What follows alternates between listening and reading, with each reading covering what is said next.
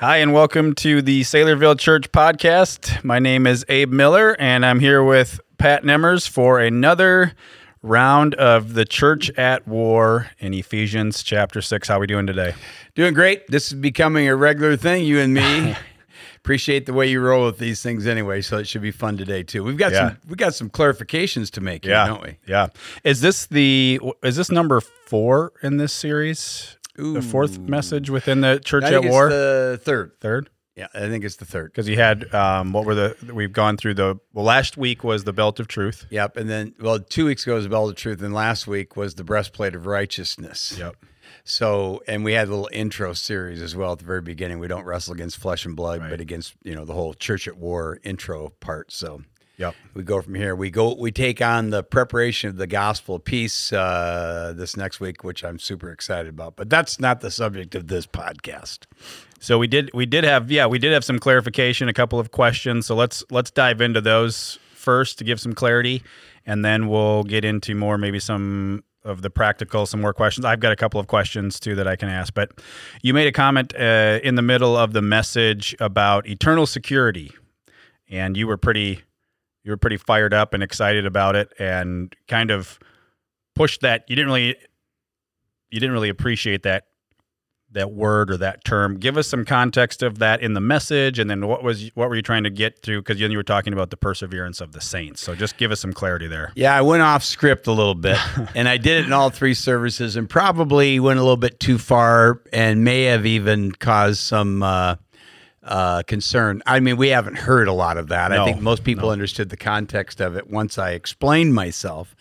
But let's just technically speaking, there is uh, there is a theological expression that's been around, especially in our circles, for a full generation and maybe some.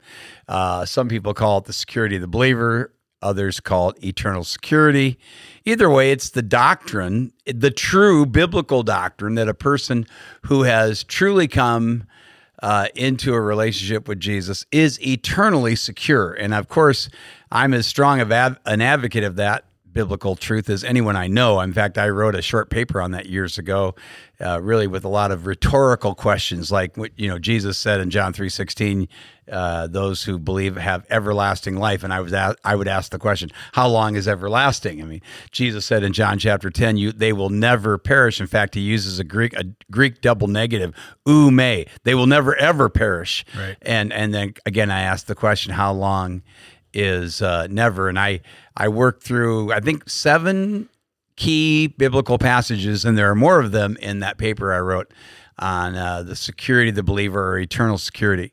So it's not as if I don't have an issue. I don't have any Right. issue with that doctrine. Right. In fact, I am diametrically opposed to Arminian theology that believes you can lose your salvation certainly am the farthest thing and always have been from that. I don't like the term, however, eternal security as much, uh, and I'm okay with people using it. One of our elders said that they do use it when they counsel and disciple people, and I, I'm okay with that. I, as long as it's explained away from what is often understood as what I call easy believism. I prayed the prayer, and uh, uh, so you know, with a lot of times people say, "Well, I I prayed the prayer, so I'm I, I'm saved. I you know I I'm eternally secure." You know, well, as I said in the message, you don't just get saved by praying a prayer. You're saved by repentance and faith in the shed blood and resurrection of Jesus, as the Bible makes very very clear.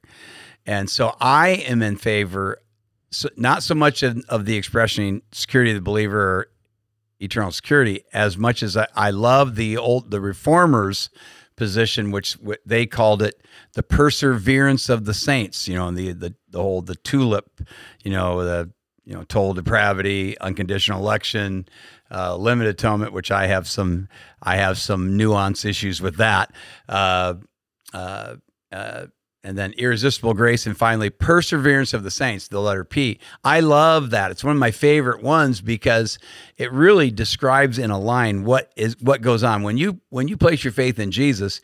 You, if it's real, you will persevere. You're not going to give up the faith. You're not going to abandon the faith. Uh, you may go through all kinds of you know hell on earth, so to speak. You know, but you're not going to give up the faith. And if you do, it's probably uh, it's more than likely evidence that you weren't really uh, truly saved.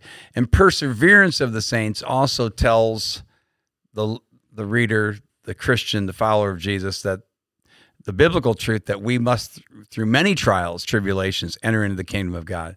So those trials take on all kinds of things, physical trials, relational trials, uh, financial trials, all kinds of per- possibly persecution from outside. We don't suffer so much that in our country, but we could.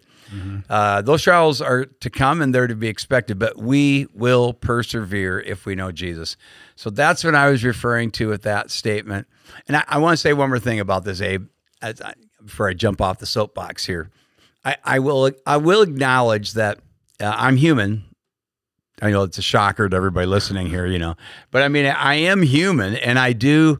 I have been known to uh, go off script when I'm just really, you know, enlivened over something. And I even wrote a chapter in my book called Pulpit Sin. Some of your some of you listeners will remember, and this really wasn't one of them, but I, uh, but it. Uh, it was based off an experience I'd had just the day before. I had a uh, really dear um, brother who is going through a very difficult time, very very difficult time in his life. His wife is is uh, has been wrestling with cancer for quite some time, and I felt really bad about for him. And I was trying to minister to him, and he said, "Well, he," I said, I asked if his wife was spending time with God and reading reading uh, God's word. He, she really hadn't been, which was very troublesome to me. Here's a woman under great physical duress and she's not reading God's word. And I asked why. He didn't really know why, but he was confident. I said, Are you confident she's saved? Oh, yeah, she prayed the prayer. That's, that was hmm. his answer. Wow. Very troublesome to my spirit, very troublesome to my heart. And I, you know, I, I addressed it lovingly in the moment, but that was on my mind as I was preparing to preach this message. I'm terrified over people who will say, "I'm saved. I know I prayed the prayer, but they're not any more saved than than the man on the moon," as the old expression has it. Yeah, and that makes sense why you're passionate about it and why you made it made a big deal about it because you you know we do deal with that quite often. We do. where that that is the the phrase or the thing that people are they're holding on to that. Yeah. the prayer. And then they do whatever they want and live whatever life they want, but they think, well, yeah, but I'm still good. So And as a communicator of God's word, I mean, you know, uh, you know what what's Hebrews 13, 17 say? It says, "Obey them that have the rule over you, and submit yourselves as those who watch for your souls, and, and ones who must give an account." I- I have to give an account for the things I say, the way I live, the way I preach, the way I communicate.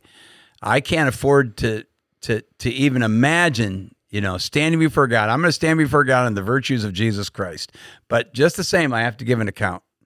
And if and as I do, I don't want to be one who has uh, is guilty of preaching a false gospel or giving somebody some false sense of security because they prayed a prayer. Yeah, that's good.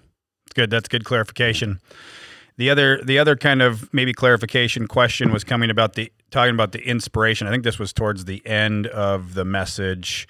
Um, Paul's Paul's Oh. words and being led by the Spirit. There was a couple of questions around that. Give us give us kind of the context of uh, that section, and it was I think it was right at the end, wasn't it? It was right at the end. It was uh, uh, yes, because I was really geeked up about the whole Isaiah 59 because I was seeing I'd read that many times, but in my study of the whole armor of God in Ephesians 6, I was thinking about this. And to answer the question, you know, uh, we believe that the Bible is inspired by God. Second Timothy 3 16 and 17. All scripture is inspired by God, breathed out, theopneustos uh, by God. Uh, uh, it's useful or profitable for doctrine and reproof and correction, instruction, and righteousness, etc.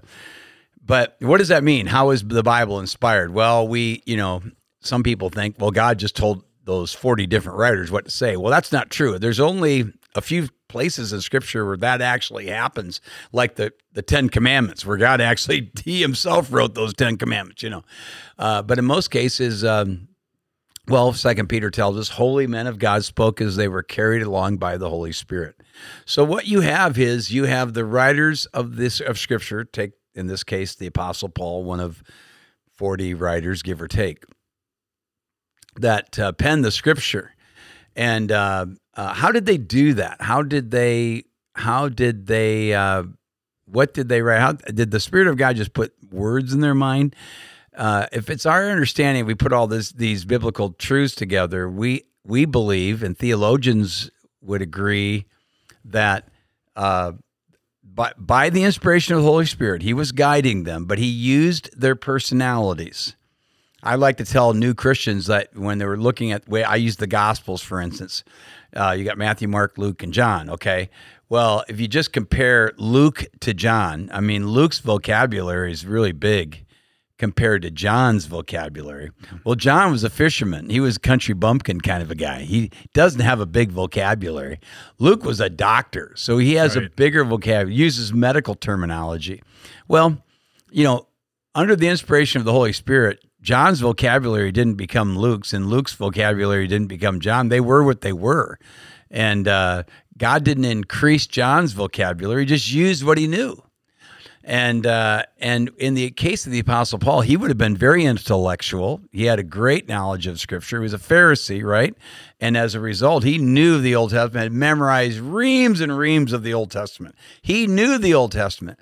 So as the Apostle Paul was sitting there and writing on the full armor of God, what was it that caused him to write about, you know, take on the you know, put on the belt of truth and the uh, breastplate of righteousness, your feet shod with the preparation of the gospel, you know, the shield of faith and uh, and um, sword of the spirits and helmet of salvation, etc. Where where'd that come from? Well, we the most natural understanding is that he he was chained to a Roman soldier and he looked at them, he saw that Roman soldier as the metaphor. And I've been saying that myself in this message, and I believe it. But that wasn't the only thing he was doing, as I pointed out in the message the Apostle Paul, under the inspiration of the Holy Spirit, not only saw that Roman soldier as a metaphor, but he knew in his mind that that is exactly what Isaiah 59 says the coming Messiah was going to do to save his people.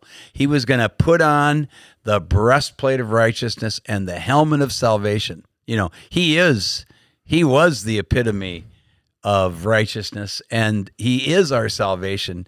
I just thought that was awesome. So I guess what uh, the whole point under inspiration is that we realize the Bible is the inspired word of God. When it dried on the paper, that was the inspired word of God. The way it came was by the Holy Spirit, but the Holy Spirit used both the uh, both the broadness and the narrowness of whatever understanding of God uh, the writers of Scripture had from the Word of God itself. So it's very it's it's a very interesting thing. Mm-hmm. At the end of the day, every listener knows needs to know you can trust your Bible.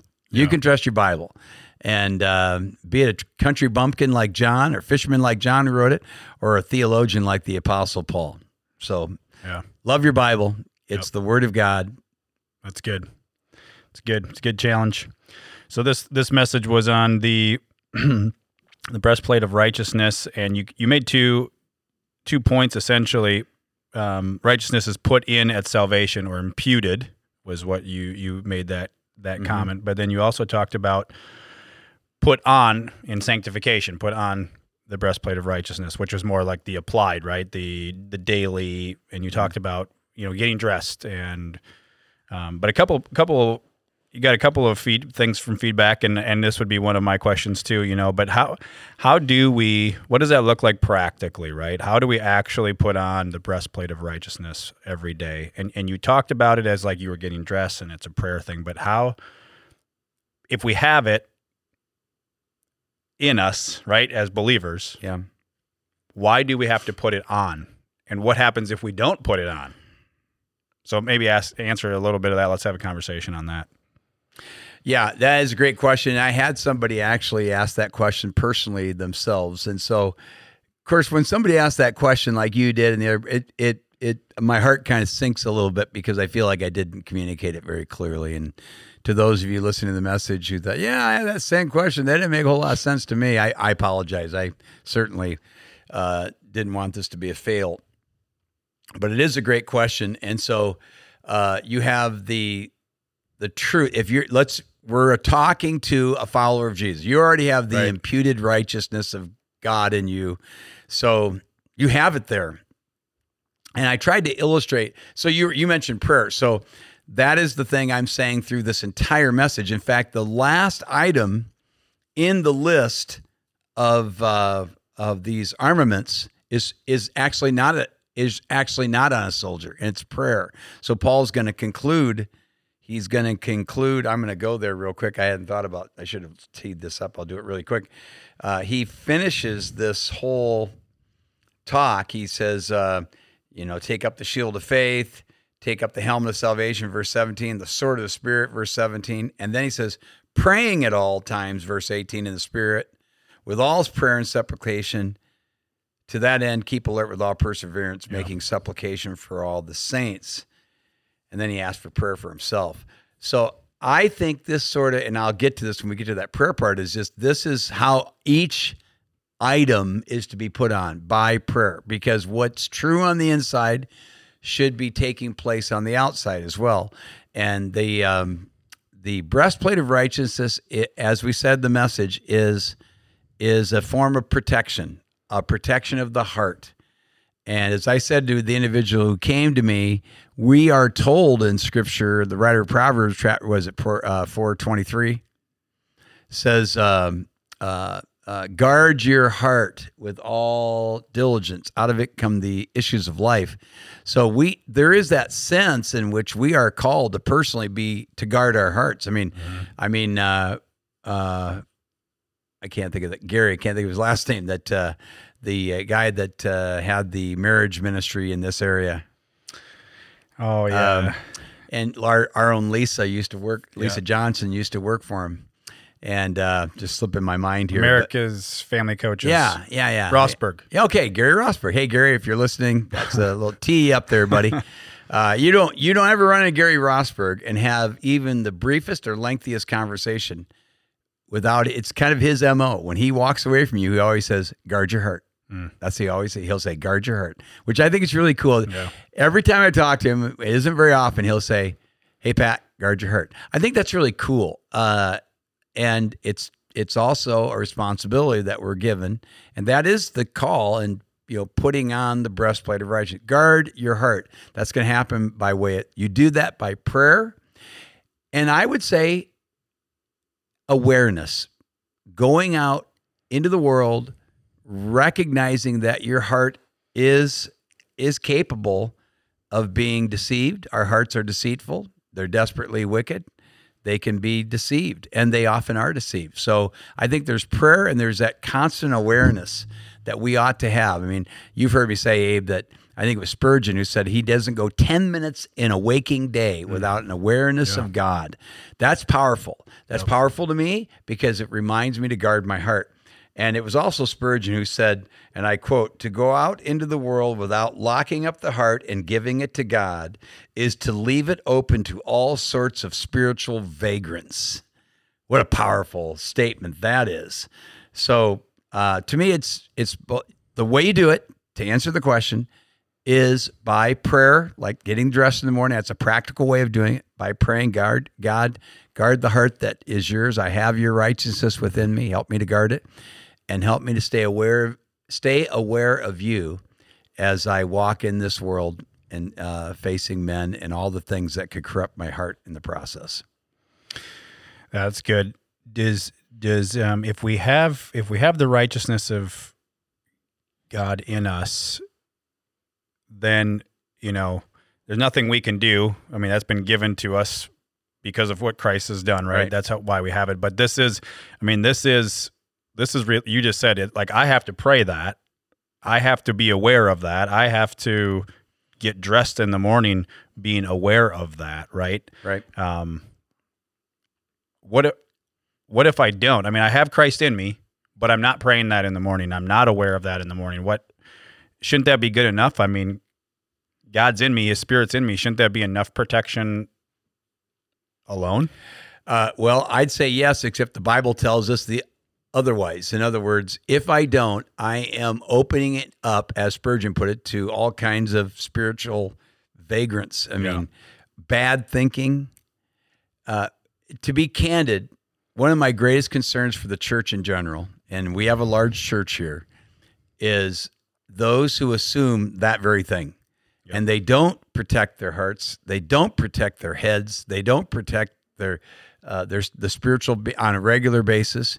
Well, because well, you know, I'm saved. You know, I have Jesus in me, and I have that righteousness. You know, but we do have to live in the world, but not of the world. If if if we aren't, if if it wasn't possible for us to become of the world, there wouldn't be the warning put out there for us. You know, and so there is that warning. And if we don't take that warning seriously, what happens is we start to buy into the culture, the culture's thinking on all kinds of things. If you remember early on in the message, I put that, I'll read it to you again in Isaiah 59 14 passage where it says, Justice is turned back and righteousness stands far away, for truth has stumbled in the public squares and uprightness cannot enter. It's uh, like somebody wrote that for today, isn't it? Uh, truth has stumbled in the public squares. And I think that's because we don't take our stand in the public uh, squares. We just give in to the cultural mindset of thinking. And it's why so many people are giving in to ungodly and unbiblical positions. It's because they haven't guarded their hearts before they left the home. Yeah. It's a good it's a good challenge just that daily daily time in the word, right? I mean, I know that's a big thing for you too. Just It's the biggest thing for me. I can't think Yeah, of anything yeah. more important. before you leave, Yep. spending time with the Lord and um I kind of want to keep digging into this cuz I think there's a lot of people out there asking these questions and I'm kind of trying to think like the listener, but if if I am truly a believer and I'm not guarding my heart and I'm walking out thinking I have it figured out and and I'm I'm being attacked whether it's my own sin nature or Satan or you know a demon or whatever uh, is coming after me like you talk about in Job, you know, if God says, "Hey, um, Mhm. go after him." Um and they're not guarding their heart. I mean, is is, is the believer are they and I I'm kind of talking about myself here too, but like you're essentially saying I, I I know who I am in Christ. I am a believer. I believe in it. But today, I want to. I'm choosing to do my own thing. I'm not guarding my heart, mm. right? So, like, is the Spirit of God, is the Spirit of God speaking to us in that moment, right, and saying, "Hey, what are you doing? What are you doing? You you know this. I'm I'm I my Spirit is in you." But I'm I'm rejecting that at that point. point, and some on some level, right? Or the listener is rejecting that on some level to say, yeah, but I'm choosing I'm choosing to follow my own selfish desire, my own lust, my own pride or whatever. I mean, what what are we doing in those moments when that when that attack comes or that thinking comes? I mean, I mean, you're asking the right question. I mean, that's the question everybody has to ask themselves because here's the great concern I have. You're right. If you're a child of God, you're going to be alerted by the Spirit of God. That's God doing his due diligence with you and out of his great love for you to warn you. And so what do you do at that moment? Do you walk away? Do you st- do you think do you do you do you reject the bad thinking that has come your way, the bad thought, the bad belief, or do you start giving into it? I mean, uh, my thought as you were asking the question went immediately to 1 Timothy 4, where Paul predicts now the Spirit speaks expressively that in the latter times some shall depart from the faith, giving heed. That means you're giving into seducing or deceitful spirits and doctrines or teachings of demons through the insincerity of liars whose consciences are seared. Mm. And something that's seared is cauterized. You don't feel it. I mean, you, you just you lose. It's like it's like a callus on your hand. You you know, I remember when I was a little. I remember I I, I remember I could take like a pin when I was Yeah, working at I did that too. I could stick the pin right there. It doesn't hurt at all. you don't feel anything. That's the ha- That's Yeah. the threat you're talking about Right. right there. and that doesn't happen overnight. I mean, that, those are the small choices. Those are the small decisions, the small little where we waver. Mean, ah, it's not that bad. It's not that bad.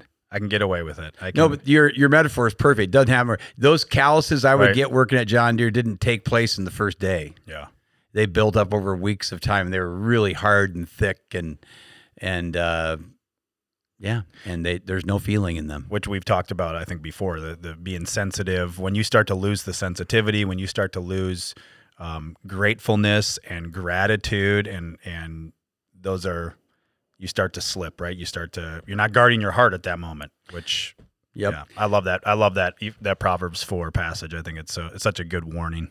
and you're just and then really you're acting you're acting just like an unbeliever then because that's what the book of ephesians says they he, uh, describes them as past feeling if you're past feeling you're not feeling and so that's the warning. That's why you can't afford to not hear from god. I don't understand how a person can i mean it's i don't want to sound um condescending. I don't. But it, it's hard for me to grasp how people can go days and days and days and sometimes weeks without reading the scripture listening to god i mean i get it the longer you go the harder it's going to be because you're having to rip off that callus i guess i'd say rip that stinking thing off and get get your face before the living god let him speak to you so that you can have that breastplate of righteousness practically speaking on to have your heart guarded. And as as as uh, Gary Rosberg would say, guard your heart. Yeah, yeah. I would say, uh, to me, I, I've been there where I've I've missed a day or whatever, and like for me, it's pride, right? I think I can I think I can handle it. I think I'm okay. I I know I know what's coming. I you know to me to me it's pride, which I think is a lot of people is like I don't need God. I I feel like I can. I don't need the Bible right now. I don't need to hear from Him. Um, yeah, that's that's not a good place. that's not a good place Yeah. to be. And we know what Scripture says about pride Yeah. goes before the fall, right? Yeah. All right. Hey, just a couple more questions here. Um, so you talked about kind of towards the end, and this is kind of where we're at right here too. But those who are weak and struggling, um, they just you know you're not. I don't feel strong. I don't feel um, that I can that I can do it. You know. So I take I take two different people. I look at I look at you who, is, you know, look at take two believers. They you know both saved and yet like somebody like you can walk confidently and scripturally and you would be considered a strong soldier. And then you've got this other person that is same god same whatever salvation and yet struggles and is weak and is negative and is not guarding their heart. How how does this how does the same spirit that lives in us get two different responses. So you've got one who's like, "Yes, I'm confident in Christ and what He says, and I hold on to that truth," and then the other person who's just wavering and is all over the place. How does that happen? And what what do you say to those people that are weak, that are struggling, that are like, "I wish I had what you have. I wish I had that strength and that courage and that scriptural knowledge to be able to fight and to be able to articulate that to people." Because I think there's a lot of people out there that think that and are just man, I just feel like I'm I'm losing. I'm not fighting the battle. I'm losing. Like, what would you say to those people? I would say to those who are struggling, uh, first of all, if you're truly born again, you take heart. God knows your struggle. God knows your hurt. And God knows your limitations. He's not calling you to be a great theologian, but to believe what you know to be true and to cling to those things. The Bible should be your cherished book, whether you're like John the fisherman or the Apostle Paul the theologian. Take the truths God has revealed to you and believe them and trust the Lord through your hurt and through your struggle and through your weakness to build you up. I would also say to find if that's the case with you, your some of your best friends should be those strong, courageous people who can build into you. You you probably have gifts that they they need. Maybe you have the gift of encouragement. You love to mm-hmm. encourage people, but you're kind of weak. They're probably somebody who has that courageous heart out there that needs somebody to affirm them and maybe they can speak truth into you. This is where the one another's come in. None of us do it on our own, okay? We aren't talking about individual. I mean, all of us have to go at it individually, but there's a whole bevy of one another's in the New Testament, and you can't do a, a one. You can't do one of those one another's without somebody else in your life. Mm. So get somebody in your life. That'd be Yeah. my that would be my greatest counsel to them. Yeah, which is a great great for just community and community groups, and yeah, ha- having people in your life that you can be honest with and say, "I need help. Uh, Yep. Pray for me." Right? I mean, even that, like, there's something about that to to humble ourselves to say, "Hey, pray for me. I'm I'm hurting. I'm struggling. I feel weak right now."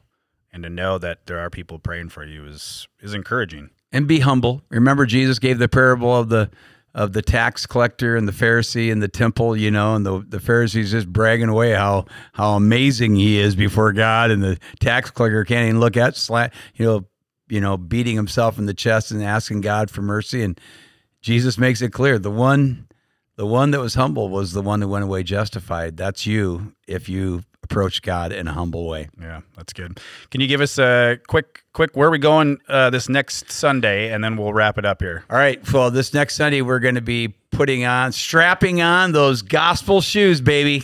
This is this is, this is right in my wheelhouse. So I screw this message up. Just go ahead and fire me right now because this is what I love more than anything is that whole business of strapping on the shoes. We're going to talk about what those shoes were like and how important they were for battle. Whole wow, were they important? They had they had cleats, you know, and it wasn't like the soldier could just call a timeout, you know, and uh, and go over and talk to the coach like a football game. This these this was a battle to the death, but we are taking life in a battle to the death to people, and that life is the is the gospel. We're going to talk about we're going to be talking about our our responsibility. This is this is really the apostle Paul's one of his greatest one of the greatest if not the greatest.